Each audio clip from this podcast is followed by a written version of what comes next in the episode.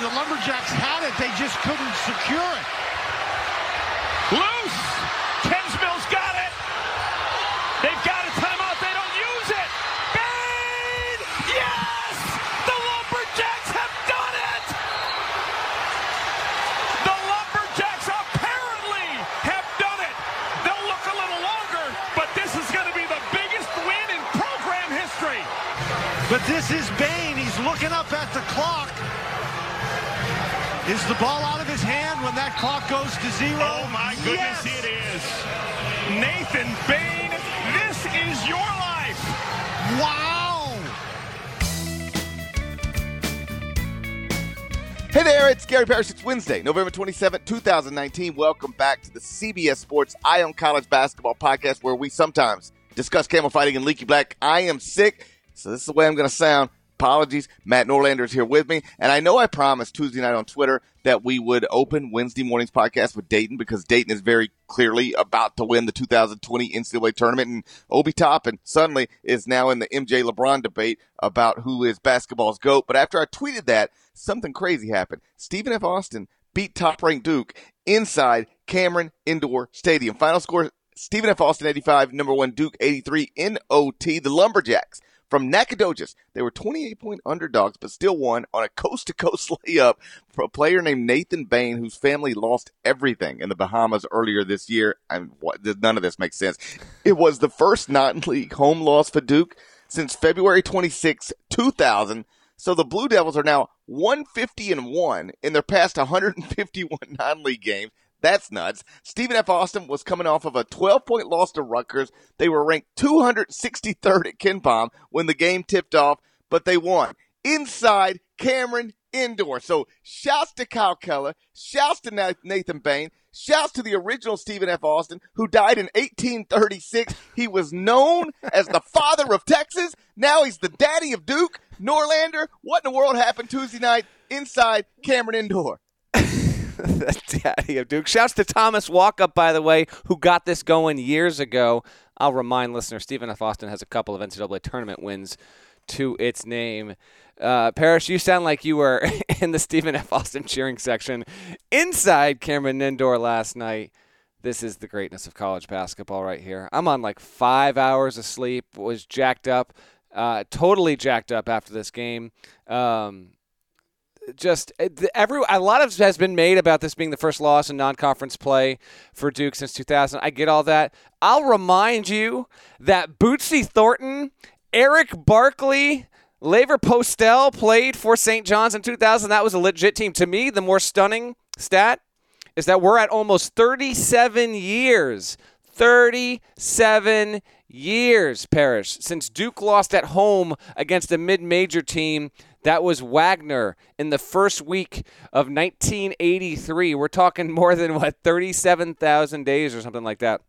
So, um, so many places we can go with this. Um, first of all, the Stephen F. Austin team, Kyle Keller said, the coach Kyle Keller said after the game that the team was, they were sick.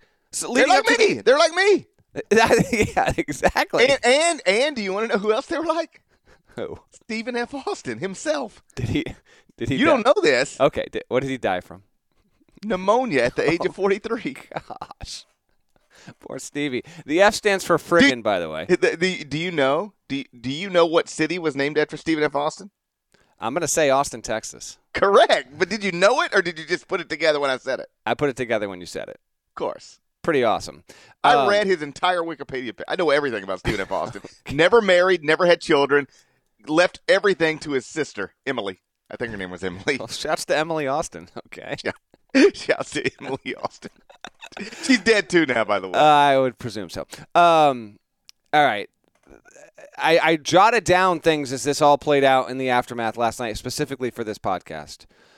28 point underdogs. I saw ESPN mention, I don't know if a listener can get this because I have not seen um, the dangling thread here. 28 point underdogs, the largest upset, the biggest upset in college basketball I, I didn't I didn't see in at least 15 years. I saw in 15 years. So I'd like to know if it was 15 or 16 years ago, what team was a bigger underdog than 28 points that won. It was weird that there was that, that 15 point cutoff. Those that stat was provided by the Westgate Las Vegas Superbook, so maybe that's all the data they have. But obviously, this is one of the biggest upsets in the history of college basketball. I don't care that it's in November. You're winning at Duke, number one ranked team, Mike Krzyzewski, Blue Devils, uh, all that goes into that, the non conference uh, home win streak, and you enter the day, you know, on the, bo- on the bottom half of the 250s, 260s in KenPom. You jump up 42 spots after that. And Nathan Bain to get uh, shouts to Eric Collins, by the way, at the top of the podcast. That was his call on the play by play. Credit to the ACC network and the Fox Sports regional uh, uh, affiliates. I got it on the Yes Network at my house in Connecticut. This game was actually uh, shockingly available around the country, but I don't know what television contract went into place where it was on like 13 different kinds of networks depending on where you live. Shouts to Eric Collins for that. Nathan Bain to have it was although it's a very different play, it was uh, Kihei Clark like in that it's a scramble for a ball at the end of a game. The clock's winding down. Parrish, I, I would love to know your reaction as it played out in real time because when it was a first of all the the play in general, like multiple loose balls, Stephen F. Austin winds up with it. I thought he was going to just when it was playing out, my as my brain was flashing as this was going, I thought he was going to try and take a tough runner about from the foul line and that it was going to go long and we'd be going to double OT. Instead, he has the composure, the mental wherewithal to get it in with one tenth of a second to go. He even said afterward, um, "I thought I was going to get fouled." So, what were you thinking when that play played out? How do you think it was going to go?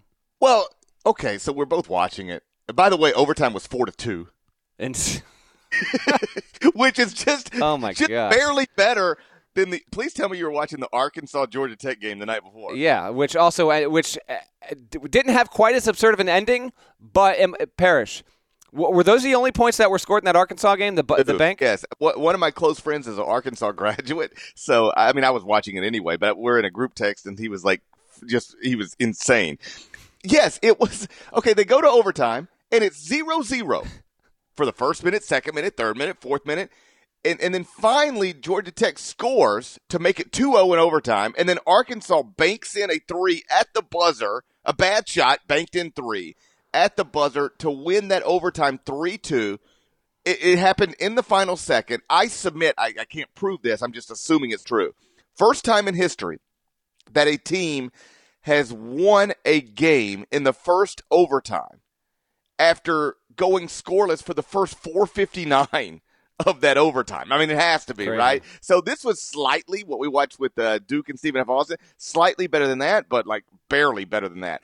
Um, okay, so Duke gets an offensive rebound, score tie, and shot clock's off, and you just assume. I mean, Tre Jones got the ball. It, it's it's we watch we see this scenario all the time in basketball. All the time.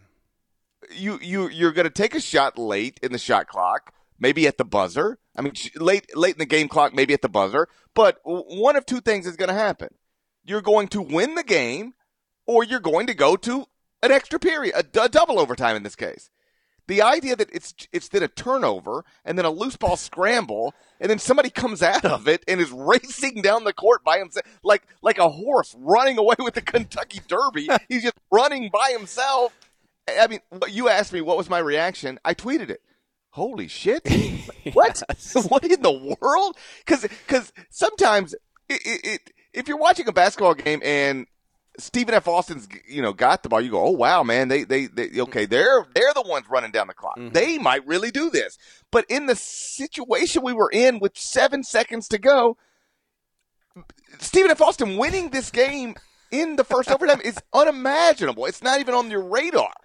Stephen F. Austin winning the game in regulation on your radar because they were up. Stephen F. Austin winning the game in overtime at certain points on your radar because it's tied. Stephen F. Austin winning the game when there's seven seconds left in overtime, not even on your radar because Trey, Tre Jones has got the ball. I mean, supposed to be the most reliable point guard in the country. Mm. He's got the ball.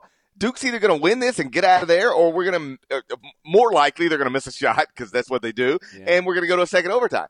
And then b- loose ball pitched out Dude, was just racing down the court by himself. And then he Nathan Bain. and I, that was my reaction.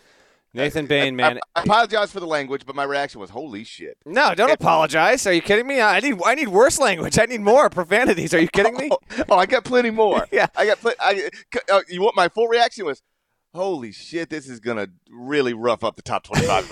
that, I'm always thinking as, as it relates to the top twenty-five and one. So, uh, yeah, it was just like what, and then you learn the Nate, and like unless you are really like a diehard, you don't know who No. Nathan Bain is. Right. And then afterwards, you learn the Nathan Bain story. He's from the Bahamas. His family lost everything. There's a GoFundMe set up by the Stephen F. Austin Compliance Department, or at least being monitored by the Compliance Department. It went from two thousand dollars to, as of this morning, sixteen thousand dollars. So, so if you ever want to raise money, just like beat Duke and then start a GoFundMe. People are fired up about that. The whole thing was awesome, and I, I was so happy for Kyle. Like I, I've known Kyle for a long, long time since he was an assistant. Um, I guess it was at Oklahoma State, and to to see him have that moment, and those kids have that moment, man, um, they'll never forget that. You know, winning that game in that way at Cameron Indoor, inside Cameron Indoor, you'll you'll have that forever. What what a what a great great great thing. Yeah, the uh, the Nathan Bain stuff. Um, uh, it was under 2,000 when the game started, and this was a GoFundMe that had been started, I believe, in September. And uh, the glorious power of social media. Okay, uh, you mentioned 16,000. As we record this, it's more than 20,000. By the time you are listening to this podcast, it could be north of 30,000. This is a kid uh, from the Bahamas uh, house was destroyed. Uh, father uh, at a church. The church was destroyed. And yeah, I mean, your note on just beat Duke at Cameron, get a lot done. You're right. You very much can. And it is. Uh, it, it's just. It's an incredible testament to. Uh, to I think people discovering the story and wanting to help, um, but also the fact that that it beat Duke. This turned into like the mega sports event of the week, essentially, just insane. And you mentioned Kyle Keller A couple notes on him. Um, he mentioned it afterward. You know, he lost his mother this summer. It- It's just been it's, it had been a rough offseason for the Stephen F. Austin program in general. Uh, um, the cameras caught his wife in absolute tears. The visuals coming out of that were unbelievable, and I will give a big shouts. Axum to the Stephen F. Austin faithful because they brought a legitimate horde inside Cameron Indoor Stadium. I, I'm, you know, for a for a road team to take up that much behind the bench of a section was extremely impressive. Kyle Keller also, just a, a, a little bit more backstory. I'm I believe that he was supposed to be on the plane that tragically crashed for Oklahoma State uh, back in 2001, uh, but he had winded up needing to switch at the last minute because Eddie Sutton had wanted him to be on the other plane, I think for a scouting purpose or for a recruiting purpose. Um, he's got actually a pretty fascinating fa- uh, backstory. He took over Stephen F. Austin on the heels of Brad Underwood getting that program to levels obviously he had never been before. And now, you know, it's taken a little time, but they, they are still a legitimate uh, mid-major program. So uh, everything surrounding uh, Stephen F. Austin that led up to this moment, Parrish, just some of the best of what what sports has to offer because they've had real tragedy touch that program, uh, some tough times. Uh, one of the assistants has been battling cancer. Um, CJ Moore over at the Athletic wrote a, a quality feature on that uh, about a month back or so. Um, so yeah, just you know, before we get to other elements of the game and Duke in general, I just wanted to you know really just take a moment here to let listeners know just how much had been touching that program from a negative standpoint, and and yet karma just whiplashes back in the best of possible ways and gives us uh, the uh, an upset that I just don't see, uh, barring another 16 over one, and even that might not qualify. UMBC was a was a smaller point spread favorite against Virginia than Stephen F. Austin on the road at number one ranked Duke. This is going to be probably almost certainly the most shocking upset of the season. I mean, I, I made the point on Twitter last night. I mean, it, it's November 27th. All right, November 27th. The, the season started on November 5th. It's November 27th, and so far, everything I'm about to tell you is true about this college basketball season. Um, the preseason number one lost two days ago to the team projected to finish 14th in the ACC. That was Michigan State losing to Virginia Tech. And that seemed like it was going to be the biggest story of the week. Um, when Michigan State loses um, the opener to Kentucky, Kentucky moves to number one, and then subsequently loses as a 25 point favorite to Evansville. So we've got the preseason number one losing to the team predicted to finish 14th in the ACC. The second week number one losing at home as a 25 point favorite to Evansville, which, by the way, have you watched what Evansville done since then? They, they just lose every game. I, I think they, they went on a three game losing streak immediately after beating Kentucky. Yep. Okay. So then, after Kentucky loses, Duke becomes number one.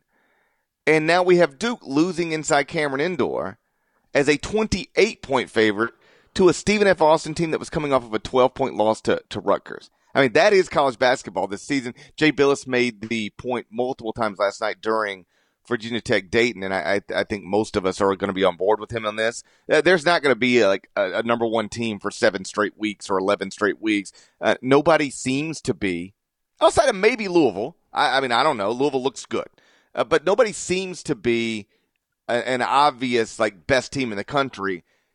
But even then, like you know, anytime this stuff happens, you get some tweets from people going, "Well, maybe you guys don't know how to rank teams." Oh, okay, like whatever. Like uh, uh, the number one team losing as a twenty-five point favorite, followed by the number one team losing as a twenty-eight point favorite. I don't care how much of a basketball analyst you are, you cannot see that coming. You can't. Um, uh, I mean, how about this? Okay, and credit to uh, to our CBS Sports research team for this. Uh, in the AP poll era, there's only been one season when four different teams held the number one ranking before New Year's Day. Not even in the first month. We're going to get to the first, what, four or five weeks of the season, and we're going to have four different teams hold the number one ranking. We are so far and away uh, beyond anything we've seen before. I saw Jeff Borzello write for ESPN.com. Our buddy, shouts to Jeff. I know you're listening. Um, that there had never been more than one team lose in the month of November as the number one team in college basketball, meaning uh, we haven't had two number ones fall in the first three uh, three weeks in the season. Well, we have that. We've had it happen three times, and now we're going to get a fourth different one. The year that this happened, when there were four different teams that held number one before New Year's Day, was 1987-88. That was Syracuse. North Carolina, Kentucky, and Arizona all held the number one ranking in the AP Top 25 by the start of the new year. Um, and Arizona was the fourth team that year to get the number one. That happened on December 21st, 1987. So it's basically three weeks ahead of the previous record, um, if and when it happens on Monday. Uh, it's just bonkers. Again, congrats to Kyle Keller. Wade Mason was the assistant I mentioned who's battling cancer, liver cancer. He's still been active. This story is truly incredible.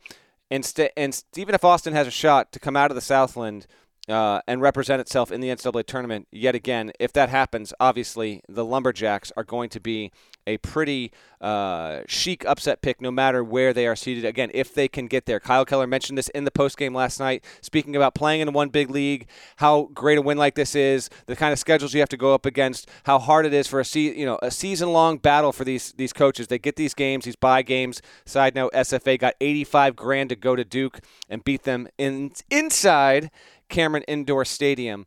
Um, I got all sorts of stuff here, but by the way, Parrish. Um, uh, Dan Bonner was on the color call of this game. He was also on the color call of one of the more memorable upsets of the past 15 years in college basketball. Do you remember what it was? You cannot be serious with that shot. I do know that. Oh, it's um uh, Northern Iowa. Correct. He was the, he was he was at the sideline for CBS when Farokhmanesh beat number one Kansas in the second round, and obviously you remember this, and I think some some listeners will remember it. But when Northern Iowa defeated Kansas and Dan Bonner on the sideline there, as he was on Tuesday night, that was considered like top ten level all time NCAA tournament upset because though Northern Iowa had a great seed out of the Missouri Valley, Kansas was the overwhelmingly considered the best team in that specific tournament, and for them to lose and not even get out of the first weekend was uh, was fairly shocking. How about a trivia time for you, Parrish? You ready? Bring, bring it, bring it. Because I know you got some for me. Okay. So much has been made about Duke. 150 straight non-con wins, and now it finally ends. Uh, by the way, that St. John's team uh, was a top 10 team at the end of that season uh, with uh, Bootsy Thornton and Eric Barkley, et cetera, et cetera. So that was a really good team that did this. Um, all right, so Duke's 150 is over. That means there's got to be a new team that has the longest non conference home win streak. Do you know? Have you seen who it is? Who's, who's your guess? I know that Tennessee has the longest home winning streak right now at 30 games. In- Interesting. Uh, okay, so the longest specific home winning streak. Well, it, the answer is not Tennessee. So non-conference only, obviously. So this team has lost at home more recently than Tennessee, but when it lost at home, it lost against a conference opponent. Um, I'll try and narrow it down for you. First of all, I think if I gave you, it's gettable, but I, I think if I gave you 40 guesses, I don't think you'd get it. So it's a weird uh, combination of two. It's a it's a team out of the Big East. A team out of the Big East I'm going to say it's. I feel like Villanova got romped at some point. They got romped last season. Right. Um, Shouts to I'm gonna go Xavier. Xavier. It's not Xavier, but by the way, this just popped to mind. Furman, purple. St- uh, Stephen F. Austin, purple. Evansville, purple. If you want to take down a big time program on the road and be a mid major, uh, you might want to have purple in your scheme. All those three teams. Uh, wear the violet there. Uh, not Xavier. One more. One, not Xavier, but kind of in that geographic region. Okay, so not Xavier, but in that geographic region. Let me look at the teams here. See if I can just pick them out. Um, not Xavier, but it's Butler. It is the Butler Bulldogs. That's right. Uh, credit to David Woods, the beat writer there. Um, he's the one who tweeted this out afterward. I was surprised to see it, but yes, Butler. Um, Butler has the streak now. 55 straight non-conference uh, home wins uh, for the Bulldogs. And, you know, obviously the math is the math. Parrish, what's the math on that? By the way, can you tell me off the, roughly off the top of your head the streak compared to the Duke's 55 to 150? 55 to 150 is going to be rough, roughly. Huh? It's one third. All right, there we go. there we go. We had it. Um, just uh, absolutely, just I, I couldn't I couldn't love this story more, man. Just the, the composure of Bain to get the uh, to get the layup. Um, recent other upsets, uh, nearly as big. We had Gardner Webb, 26 underdog against uh, Kentucky when it was coached by Billy Gillispie. Um, in 2015, uh, I do remember this game randomly. Uh, Western Illinois, 25.5 point underdogs at Wisconsin and won 69 67. Wofford, of course.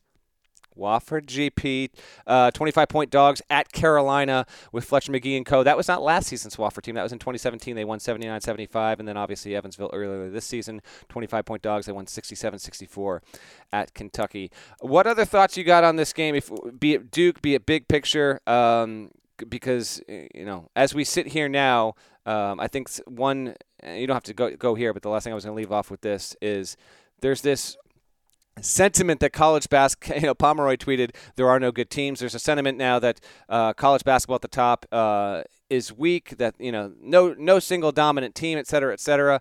Um, what are your takeaways rem- remaining from this game, and, and do you agree or disagree with the idea that the season is going to be, quote unquote, doomed to not have, like, one, two, or three teams that are clearly so much better than the rest of the group? Yeah, yeah. I mean, I do, I do agree with that, and I've, I've believed that from the jump. I mean, let's just go back to the all nearly consensus preseason number one, which might not even have a first round draft pick. Mm-hmm. I mean, that's Michigan State. Mm-hmm. I've, I've made this point on previous podcasts when the nearly consensus preseason number one might not have a first round draft pick. That's not normal. Uh, top ranked teams are supposed to have NBA players. And I'm not sure Michigan. I mean, listen, Cassius could end up there. Xavier Tillman could end up there. Mm-hmm. But you know, when you do a mock draft, you you probably don't include them in the first round. And so once you could at least acknowledge that, then you can, I, I think, acknowledge that that nobody on paper looks overwhelming. Except again, maybe Dayton, maybe Dayton, maybe Dayton, maybe Dayton is going to turn be number one and, and, and be forever. But uh, you know, Michigan State is flawed. Uh, Kentucky's flawed. Duke is flawed. Um, so listen, I don't think there's no great. Like somebody's going to be great. The, college basketball has a remarkable ability of presenting you with a great team. I don't know who it's going to be, but somebody will show themselves to at least have a great body of work. But on paper, is anybody 2015 Kentucky, 2012 Kentucky, 2009 Carolina. It doesn't look like it. And I, I, oh, I mean, listen, we are obviously, as I stated before, we're in uncharted territory. College basketball has never had a November like this where you've had number one teams losing. And it's not that they're losing all to other ranked teams. Again, Evansville, Stephen F. Austin kind of indicates that. But when we get to, I promise you, when we get to March, we are going to have the team, the teams that are uh, projected to be on one seeds and two seeds. When you compare those teams to what teams are on the seven line, even the five line, the nine line, they're going to be better. So, at the you know, if you were to compare this season to a season ago, four seasons ago, 15 seasons ago, might not that upper line be as dominant or as good? Yeah, that's possible. But I promise you that when we get to the NCAA tournament, uh, the perception on the one seeds are going to be all right. It's been kind of a crazy year. There might be a, a few wacky losses, but those teams are clearly better. Although I will say this, Parrish, if you've got a situation in which all these top 10 level teams keep losing games, I don't know if seed line bumps are in play because if the, everyone's yeah. taking these bad losses, they're all going to wash each other out there. Um, but hey, I love this sport. This is awesome. College football can't give us this. NBA can't give us this. Baseball can't give us this. Hockey can't give us this. You just don't see this kind of upset happen in really any other sport during the regular season than college basketball. That's a function of having so many teams.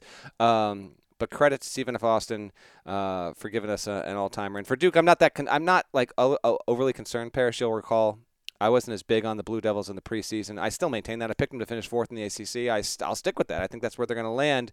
Um, Tre Jones still doesn't have a jump shot.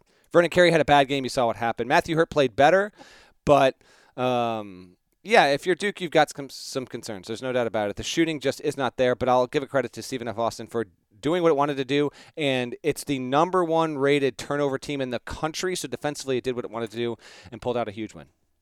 Trivia time. Okay, okay. The last time, as we noted, that Duke lost a non-league home game was February 26, 2000.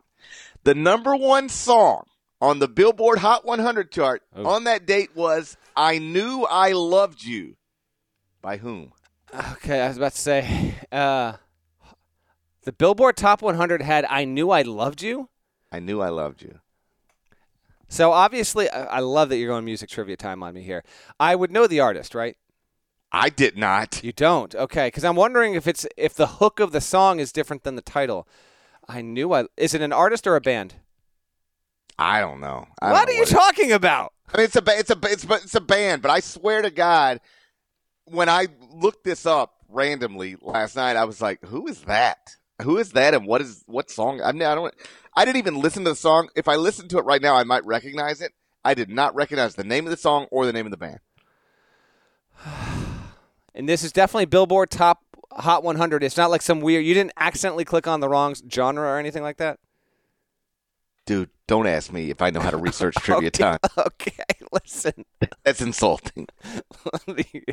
First of all, listeners can't see this, but we are we are fa- we can we are looking at each other over FaceTime. So Parrish's face. Parrish just leaned in right against the camera when he said, "Dude, uh, I knew I loved you. I, I, I, like you say 2000. I'm thinking waiting for tonight. Jennifer Lopez. Uh, like that was that thong song era, but uh, so I don't, I don't, I don't have it. You're gonna have to. You, you know, Savage Garden. Oh yeah, you don't know Savage Garden? I don't know Savage Garden. Chickacherry Cola. What? I Randy Savage, and I know Soundgarden. No, oh. Savage Garden had some hits, man. They had some hits in the in the '90s. They had um, they had uh, Anytime I wanted to do like a chicka cola. You don't know that song?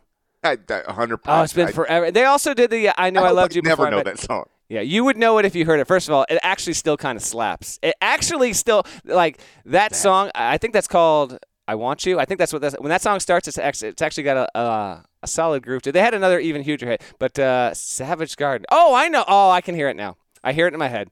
I knew I loved you before I met you. Something like well, that. Anyway, how did how did you know you loved somebody before you met them? That's the whole. That's the Savage Garden way.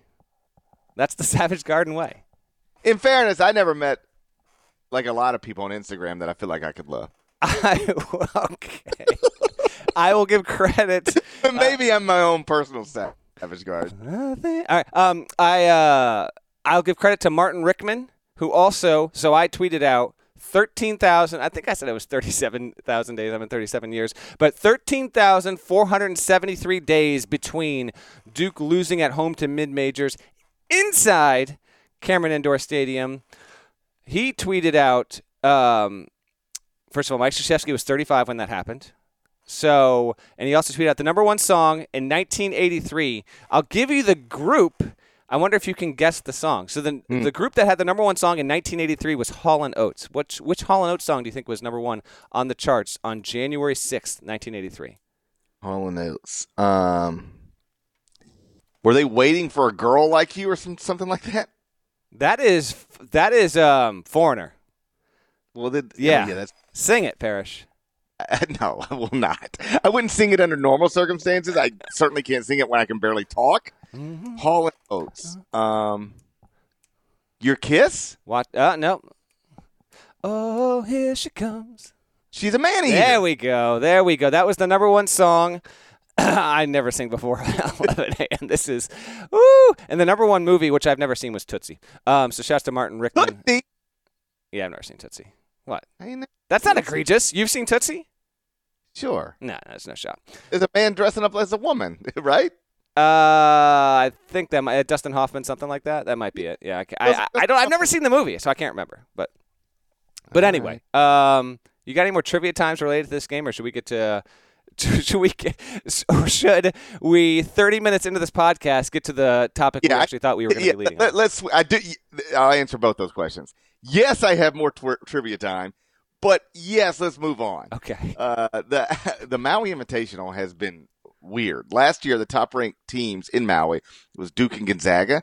They actually advanced to the title game, made total sense. But that will not be the case this year. That's because Virginia Tech upset Michigan State on Monday, which was wild, and then Dayton beat the same Virginia Tech team uh, by 27 points on Tuesday. That was wilder. So Dayton is now 5 and 0 with a 19 point win over Georgia and a 27 point win over Virginia Tech. And for what it's worth, the Flyers are now the highest rated KenPom team in the Atlantic 10. They've jumped 32 spots in 22 days, and I have them number nine. Number nine in Wednesday morning's top 25 and one. So shouts to Roosevelt Chapman, shouts to Don May, shouts to Henry Finkel, and shouts to Obi Toppin, who was spectacular. He got 24 points, eight rebounds in the win over Virginia Tech. He's now averaging 24 points, eight rebounds, um, while shooting 72.3% from the field and 53.3% from three point range. He has the best player efficiency rating in the nation. It's 43.39. Norlander, are you ready to pick Dayton over Kansas in the Maui title game? I'll tell you that after the break. Are you looking for a new basketball shoe? If so, this is Gary Parrish here to tell you that the New Balance Two Way V4 features the groundbreaking use of fuel cell technology with fresh foam, creating the ultimate combination of rebound and cushioning. Every step feels explosive and dynamic, and the upper construction features a lightweight textile that's supportive and breathable. So whether you're hitting the clutch shot or locking down the opposition, the Two Way V4 gives you the tools to play at a high level. Learn more and purchase the two way at newbalance.com. The all new Hyundai 2024 Santa Fe is equipped with everything you need to break free from the dull work week and embark on an adventurous weekend with your family. The Hyundai Santa Fe's features like available H track all wheel drive, standard third row seating, available dual wireless charging pads. You've got the H track all wheel drive so you can take on those dirt trails and kick up some mud, or the third row seating gets your whole family in to experience the thrill together. The dual wireless charging pads make sure that no one gets stuck in the great outdoors with a dead cell phone. Think about those adventurous activities you can do, like me taking a ski trip up with the family, maybe going on a camping expedition, anything and everything. Learn more about the all new Hyundai Santa Fe at HyundaiUSA.com. Call 562 314 4603 for complete details. Dayton, Kansas, Maui title game. I got thoughts on all this stuff. Okay. First of all, I'm kind of annoyed that the title game is no longer the last game of the day. I I I have a I have a certain comfort Like I guess the most recent one was when Notre Dame did it two years ago, but now Maui and ESPN have decided to put it on like around dinner time, which is fine. But uh, I don't know. It's uh, I think that's a little bit weird. Um, I am uh, Parrish. I'm legitimately about ready to pick Dayton to win and beat Kansas because one, the season's just feeling like that overall. Kansas is on the doorstep of maybe getting that number one ranking. Uh, Louisville's obviously ahead of them, um, so it would make only perfect sense if Kansas were to lose. Obi Toppin has been terrific. Now, I don't want to shortchange his teammates, though, because Dayton on the whole has looked in Maui alone like legitimate top 10 level college basketball team. They're 23rd at KenPom right now with a 5 0 record. Uh, I will cop to having not seen them beat Indiana State, Charleston Southern, or Nebraska Omaha, the three games they played prior to getting out on the islands. But they looked awesome against Georgia, held Anthony Edwards, who who, oh, by the way, put up the best single half performance in the history of the Maui Invitational with what he was able to do, albeit, yes, in a loss against Michigan State. But Anthony Edwards was out of his mind good, and yet Dayton shut him down entirely. And then Dayton takes a Virginia Tech team off to only its second 6 0 start in the past 35 plus years, uh, rolling, looking great. And demolishes them. Virginia Tech held to a season low 62 points. Dayton wins by 20, 27 overall. Toppin's been outstanding. I mean, it, I can't say enough good things about how strong he's been, but I think Rodney Chatman has played uh, quite well. Trey Landers, by the way, the Dayton Virginia Tech game, as the only Norlander on this podcast, I will point out that Dayton Virginia Tech featured two Landers. You had oh. Trey Landers of Dayton and then Landers Nolley of Virginia Tech. So shout out to Landers around the world. Um, Really love this team. Like they could have it. We'll see if they can beat Kansas and, and F it, F it. I'm picking them to win. I'm picking them to win, getting a second Maui Invitational. If they do that, they've still got games against St. Mary's in the non-con, Colorado. Those are the two most notable. Even if they split there, um, Dayton could be setting itself up to be like one of its best teams ever if Toppin maintains this. It's it's absurd how good he's looked. I think I saw you tweet Parrish that like he it was either what first team All American or like Player of the Year. Like that's not a joke. If you have been able to watch Dayton the past two days and you get to see him again against Kansas, and I'll be actually super fascinated to see how Self and his staff scheme for Toppin uh, because Kansas has been a quality defensive team the entire season, and I include the Champions Classic because it was horrendous with 28 turnovers, but otherwise Kansas has been uh, has been pretty sweet. Um, I'll be interested to see how how Toppin plays there. He's had five straight games of at least 20 points. Only a few players in America have done that this season. I am loving the Flyers, and I'm loving uh, I'm loving Obi Wan Toppin. He's been fantastic. If if you just looked at the box scores, you would go, "Oh wow, Dayton looks good." But actually watching them was more impressive than the box scores. Mm-hmm. More impressive than the final score. They looked great. Like when I said they looked great, they looked great they're getting good shots. They're making good shots. Uh, Toppin is unreal. Like, really does look like, and I don't want to get caught up in the moment, but it looks like a candidate for player of the year. I don't want to say he's the best player in the country. He might be. I don't know that. He looked like it yesterday. He he he, might be. Yeah. And, and I mean that Dayton team. I I'll give credit to. I mean, by I don't. I want to remind you, you're you're speaking right now to the MC of the Atlantic 10 Media Day.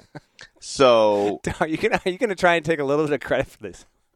No, I'm going to give some people credit. I'm trying. I'm trying to be less. okay. Me. I'm trying to be less me. Okay, let me be less me. Um, I, when I'm uh, preparing remarks for the A10 Media Day, and I would be talking about VCU and Davidson because those are the two teams that I had ranked in the preseason top 25 and one. And those were the two teams that were projected to finish first and second in, in the A10. Uh, every time, give credit, shouts to, shouts to Drew Dickerson from the Atlantic 10. He'd say, Hey, don't forget Dayton. Make sure you mention Dayton. Make sure you keep Dayton in that conversation because there were people in that league who thought that Dayton could be a real factor, not only in the A10 but nationally. And now here they are, five and zero, oh, heading into a game against Can. I think they're going to win the game too. It, it, I promise you this: if they play like they played against Virginia Tech, they will win the game. They will win. Yes, you are you are correct. They will absolutely win the game if they if now.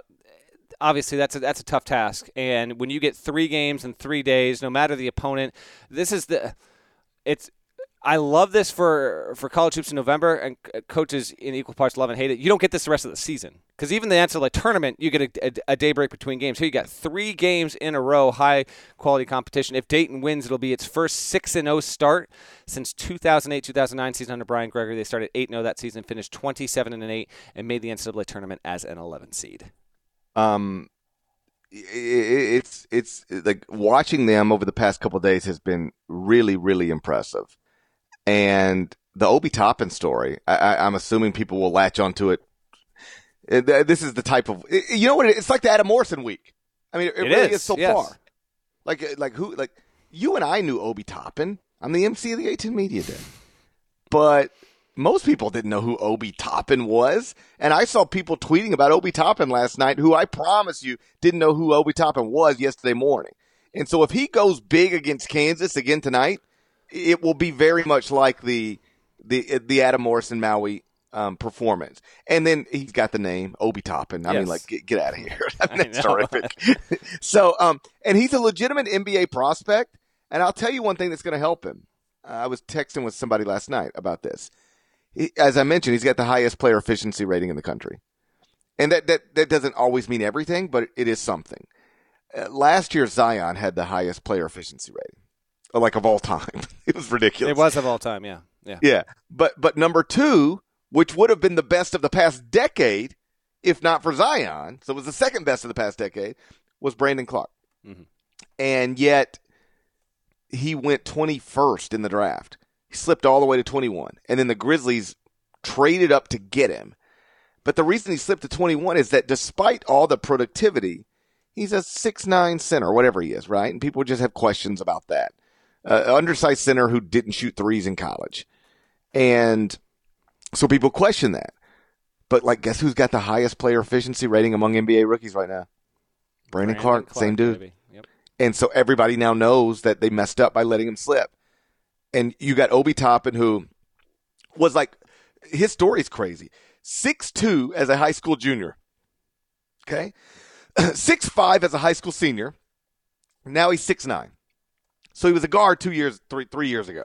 He was a a, a red shirt, I believe, for academic reasons. As, according to twenty four seven Sports, a zero star recruit, like not completely off the radar. Whoa. Like you can find his name, you can find his name. Wow. But he's got no stars, zero. Wow. So zero star recruit who was six two just a few years ago. Now he's six nine, knocking down threes. He's tough. He's smart. Um, he looks like uh, he looks like a lottery pick. He it's it's a terrific story. I did not realize that he did not. Now that that is uh, in part because listen, 353 teams, thousands of recruits in a in a given year. Obviously, the recruiting services that track all of these players, you are inevitably it's the Ja Morant thing, right? You are just going to have guys that wind up being good college players who might just slip through the screens and, and get in. But I didn't realize that Toppin was one of those guys at all. Um, and he wasn't like he was he was solid last season, but he wasn't a top 10 freshman in America. He was good, quality at the A10 level, and the amount of growth and immediate impact he's been able to make. You're right. Uh, it, it can be Adam Morrison like. Weirdly, he's competing with Anthony Edwards, who has not been able to win a game, and and again, Dayton was able to keep Edwards just completely in check in that first one. Uh, but we'll, um, you know, you got to tune in for the Anthony Edwards show as well, Parrish, because uh, I don't know if you saw all of it, but the second half is all you needed to see. I mean, the stuff that Edwards was doing was. Uh, it was absurd. So it's been a great. Maui always delivers, and it's been great to see Dayton do what it's been able to do. And even if Georgia's not going to get the wins it needs to get, Edwards put on a display on Tuesday that, in, in my mind, just vaulted him that much further into the real number one overall pick discussion for 2020. We'll see if George is going to be able to win with him. Big picture, and they got Rayshaun Hammonds. They got some good talent there. Uh, but yeah, no, Maui has been awesome, and I'm expecting hopefully uh, a Wednesday that can be nearly as entertaining as the first two days gave us. Zion Williamson was the National Player of the Year in the 2018 19 season.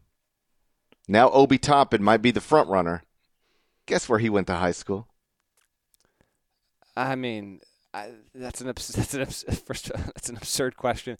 Guess where Obi Toppin? Don't tell me they went to the same school. That didn't happen. They did not, but you know where he went? Don't tell me he went to your high school. I know he didn't go to my high school. No, he did not go to mine. Obi Toppin, just throwing it out there. He went to Mount Zion. Okay. That's in Ohio, so there we go. Right? That's Mount Zion in Ohio. I don't know where Mount Zion is. yeah, it's is. got to be. Yeah, right? No. It has to. It has to be. I, it doesn't have to be. You said he was zero stars. He's playing at Dayton. I'm guessing he was not It- coming from Utah or Texas. Maryland. It's in Maryland. Well, what the hell's going on right now? I don't understand. He's from Brooklyn, went to Mount Zion, and now he's balling out at Dayton. Got a brother at Rhode Island. Yes, I did. Yes, I'm aware of that. Yes, there we go. Okay, Toppin family's running the A10 right now. They're the tops. That's terrible. Oh, behave. That's worse. No, that's actually that's actually miserable. Anyway. So we're both taking Dayton over Kansas. oh yeah. Okay. Let's do it. cons- considering how we're both terrible picking games, and then This one guess doesn't. This one doesn't even count. Hey, we got a Friday, and we have a Friday podcast coming for everyone that's enjoying this ridiculousness on Thanksgiving Eve on your travels. Hopefully, the traffic isn't brutal, the flights aren't brutal. I know there's bad weather across the country here.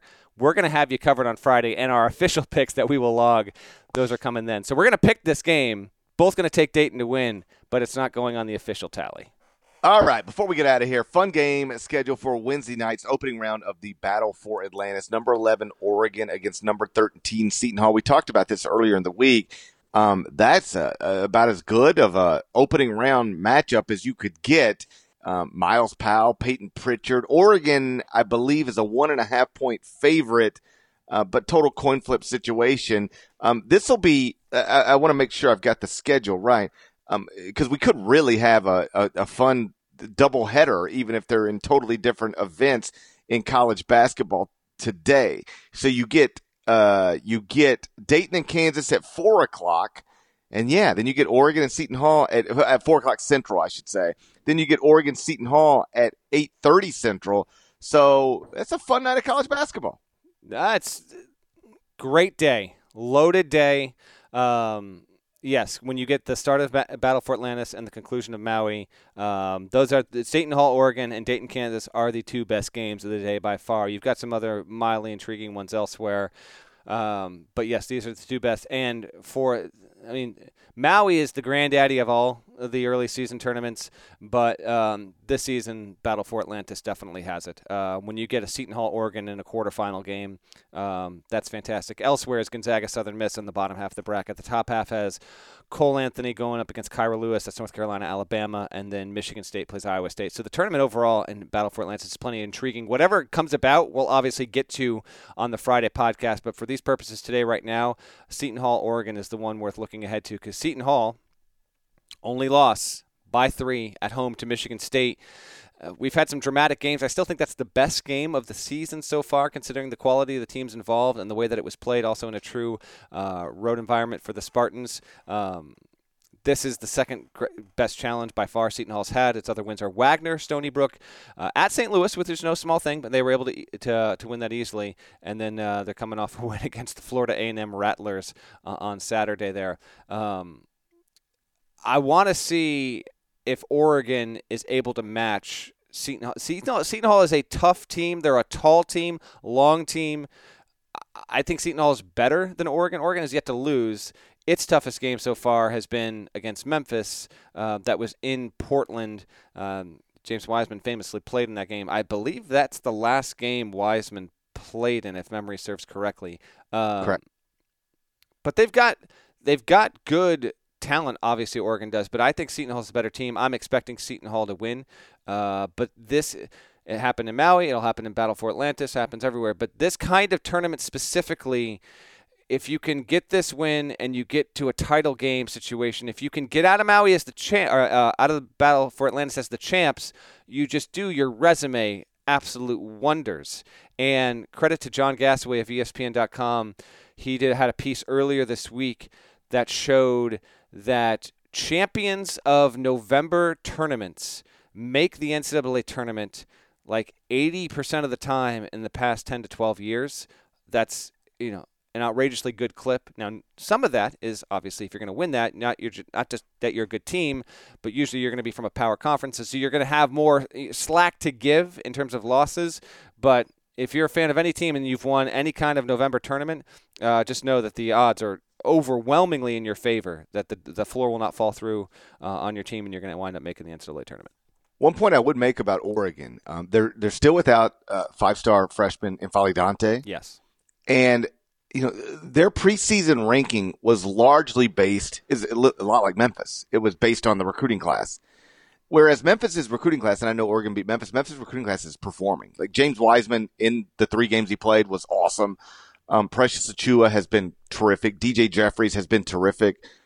Uh, the Oregon freshmen aren't doing much at all. And so, um, they've got, you know, transfers and, and Payton Pritchard is obviously experienced, but, uh, I, you know, just, just the, the number next to Oregon's name in the preseason AP poll was largely based on, man, they enrolled a top five recruiting class.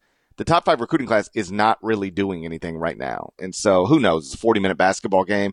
I thought Michigan State would handle Virginia Tech no problem. What, so like whatever. um, but I, I, I'd pick Seton Hall to win this game if I had to pick somebody to win the game. Yeah, I think Seton Hall is just a, a little bit better right now, and you're right. Uh, once N'Faly Dante is able to return, um, he's a fun he's a fun player. Uh, and Oregon will be that much more entertaining. Uh, I didn't think C.J. Walker would be this much of a non-factor. C.J. Walker was the kind of prospect uh, we both saw him multiple times uh, when he was playing on the grassroots circuit. Um, he just seemed to be the kind of player that when he got to college, not that he'd be like a top 10 guy in terms of freshman overall like uh, viability and, and, and valuableness, if you will, but I didn't think that he would be this. I mean, he's he's he's not getting on the floor a lot. Um, has taken six shots total so far. Um, so I don't know if there's you know a lingering issue injury issue with him or not. But uh, but you know as we speak to Oregon Seton Hall specifically in this game, uh, you were reading my mind there, Parrish. I just didn't think that um, he'd be as as uh, as less of a factor as uh, or as you know a little of a factor as he's been uh, overall. But So uh, you think about Oregon's top five recruiting class. Yeah. Okay, like the two best prospects in it, N'Faly Dante and CJ Walker. N'Faly Dante's not playing. CJ Walker is barely playing and doing nothing. Mm-hmm. And yes, I'm with you. I'm shocked by that. I when, when there was one game at Peach Jam two summers ago where he just destroyed everybody, and I was like, my god! Yeah. Like I, at this point, he was a four star prospect. I was like, I don't. How is that guy not one of the best prospects in the country? He's amazing, Mm-hmm. and he was consistently good there. He eventually, the, the recruiting analyst moved him up to a five star. He had offers from like if he wanted to be a part of the Memphis recruiting class, he could have been. He was offered, um, but he ends up at Oregon. He's just not doing anything. I'm I'm shocked by that. Chandler Lawson, who is from Memphis, went to Oregon. Um, you know, he's averaging five points a game, but he's only averaging five points a game. So I, I just think it, usually if you got a top five recruiting class, those guys are going to perform. And the Oregon recruiting class in in, in Dante not playing, the rest of the guys really not playing well. Yeah, I, I agree. Well, I'm I'm excited. I this kind of day is awesome. Um, for those that aren't traveling, I hope that you're able to watch as much college hoops as you can. This whole week is fantastic, but I think the Wednesday before Thanksgiving is my favorite day by far because of the quality of basketball, the amount we have on there. Thanksgiving, in addition to football, which we know you'll be watching, uh, actually does offer some, games as well. The most intriguing one is Davidson Marquette. That's a 6:30 tip in the Orlando tournament, only because Davidson, you know, the A10's been awesome so far this season, and we'll get to that on a, on a, a podcast in the near future. I would think, as long as the league can keep it up. But weirdly enough, for as good as the A10 has been, Davidson was thought by plenty to be the best team in the league. It's lost three games, fell to Auburn, lost at Charlotte, and lost to Wake Forest, and now it's in like a, a real urgent situation on Thanksgiving when it has to play a Marquette team that's got questions of its own. So that's actually a relatively urgent game that you might want to tune into on Thanksgiving. But um, but yeah, we'll be back on on Friday with plenty to talk about, and uh, we thank you for for helping. Uh, you know bring us into your lives here. So it's uh it's a pleasure. And GP, you got you got everything settled on the home front for Thanksgiving. I know this is your favorite holiday. Yeah, I don't know. Well, I just wake. I what? Here's what I'll do. I'll wake up on Thursday morning Get some and Taco I'll, Bell. I'll look at my beautiful wife and I'll say, uh, "All right, what time do we have to leave the house and where are we going?" And she'll tell me, and then I'll do my best to to to be where I need to be. I don't really get involved in the planning. I don't have time for that. We, I, I walked in the other night after radio. I guess it was Monday night, and we've got a friendsgiving going on. I didn't know nothing about it. Oh my god! I don't even have any friends, so I don't even think about it. I don't even have friends, so I don't even. It never even occurs to me to have a friendsgiving. So it was really just my wife's friends. Yeah. But like I just walked right in. I don't know what's going. On. I don't. I don't have any idea what's going on in my own life. What? All I all I do is watch Obi Toppin. we'll be watching more Obi Toppin. Yeah, the Friendsgiving thing is like uh it's a recent development. Is it it's just bas- it's just having your friends over and having like a bigger meal than normal. I got nothing against it, but like this has become like a like a cultural thing in the past decade. Yeah, I didn't need it. I was busy on Monday night. You know, I was tired. I I, didn't need I didn't need to. I didn't need to see my wife's friends. Not all of them at the same time. I don't mind when one or two of them are here, but I don't need to see everybody because then you feel obligated. Like I really wanted to just.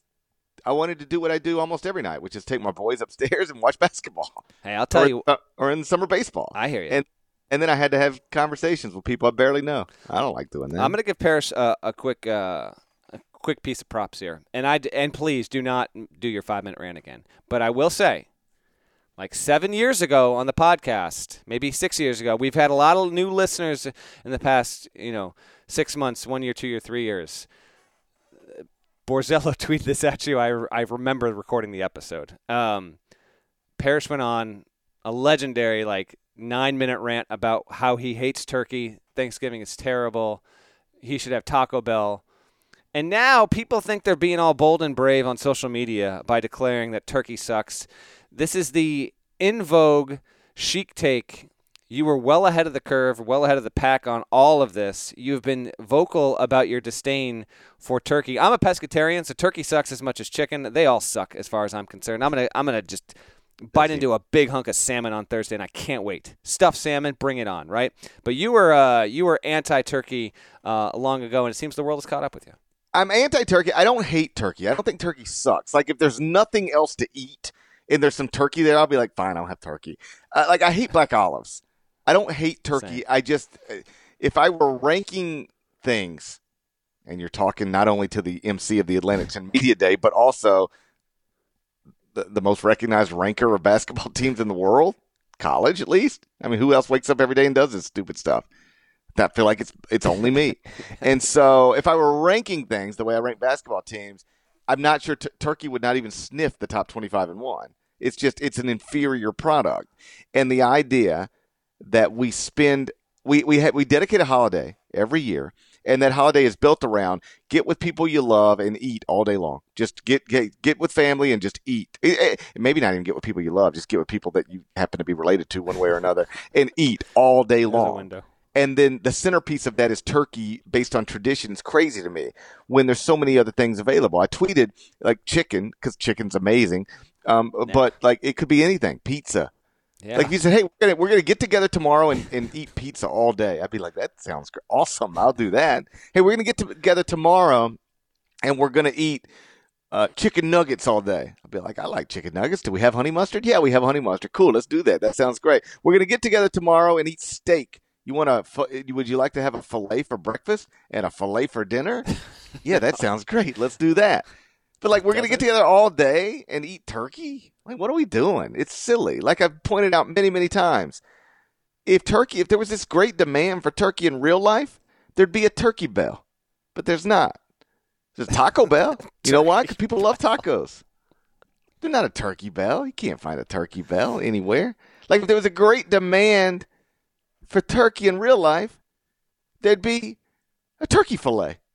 There's not a turkey fillet. There's Chick Fil A. You know why? Chick Fil A. People love chicken. no turkey Chicken's- hut. No turkey hut, right? There actually is a turkey hut. What? I know. I didn't know it either. There's I- a but I, I, I discovered it. it. But it's in Houston. There's a turkey leg hut in Houston, Texas. Look it up. Okay.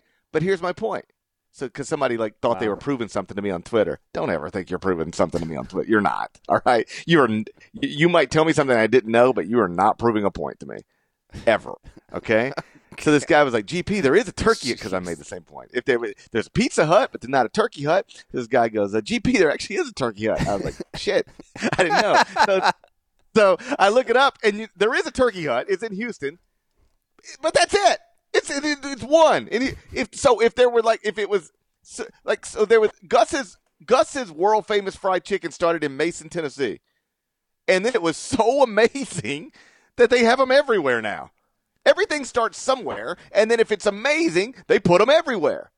Well, Turkey Hut's still just sitting in Houston, right? If there was a great, if there was, if it was a great in great demand, there'd be one in Dallas by now, and one in El Paso, and one in uh, San Antonio. When we went to the Final Four, you and I'd sit down. We'd be like, "Yo, we gonna get dinner tonight?" You'd be like, "Yeah."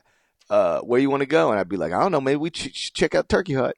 But we never had that conversation. Never. Because it, Did not it happen. doesn't exist. So like, uh, it's just boo to Turkey. It's dumb. Turkey's dumb. Well, I'm thankful for you. I'm thankful, thankful for for this podcast. Thankful for the listeners. Hey, listen, for everyone that's listening to this on your commute, if you didn't get to it till Thanksgiving, sincere thank you. If you are able to reciprocate, please, please do rate and review. Give us a wonderful. How about this? I'm going to put this on Parrish's proverbial plate. He didn't even offer it, but I'm going to say this right now. Sunday, Thanksgiving weekend, let's do two good Apple Podcast reviews. We know you can do it when you're slipping away from the fam or your friends and you're watching some hoops or some football. Just bring it up on the phone, bring it up on your computer, rate it five stars. Leave us a quick comment why you're thankful, why you like the podcast. We love doing it for you. And again, we will have another episode coming for you on Friday. So whether you're at home, traveling back to wherever you need to be, we're going to have plenty of college hoops to talk for you. We got you covered. Shouts to Devin Downey. Shouts to Chester, South Carolina. Shouts to Terry MF Antigua. He's a legend. Shouts to Larnell. Like Norlander said, please go subscribe to Eye on College Basketball Podcast via Apple Podcast. Rate it favorably. Five stars. Leave a nice comment. And yes, it's true. We're going to talk to you again on Friday. Till then, take care.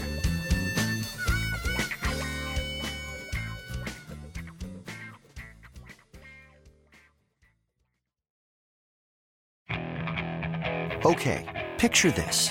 It's Friday afternoon when a thought hits you. I can waste another weekend doing the same old whatever, or I can conquer it. I can hop into my all new Hyundai Santa Fe and hit the road. Any road. The steeper, the better.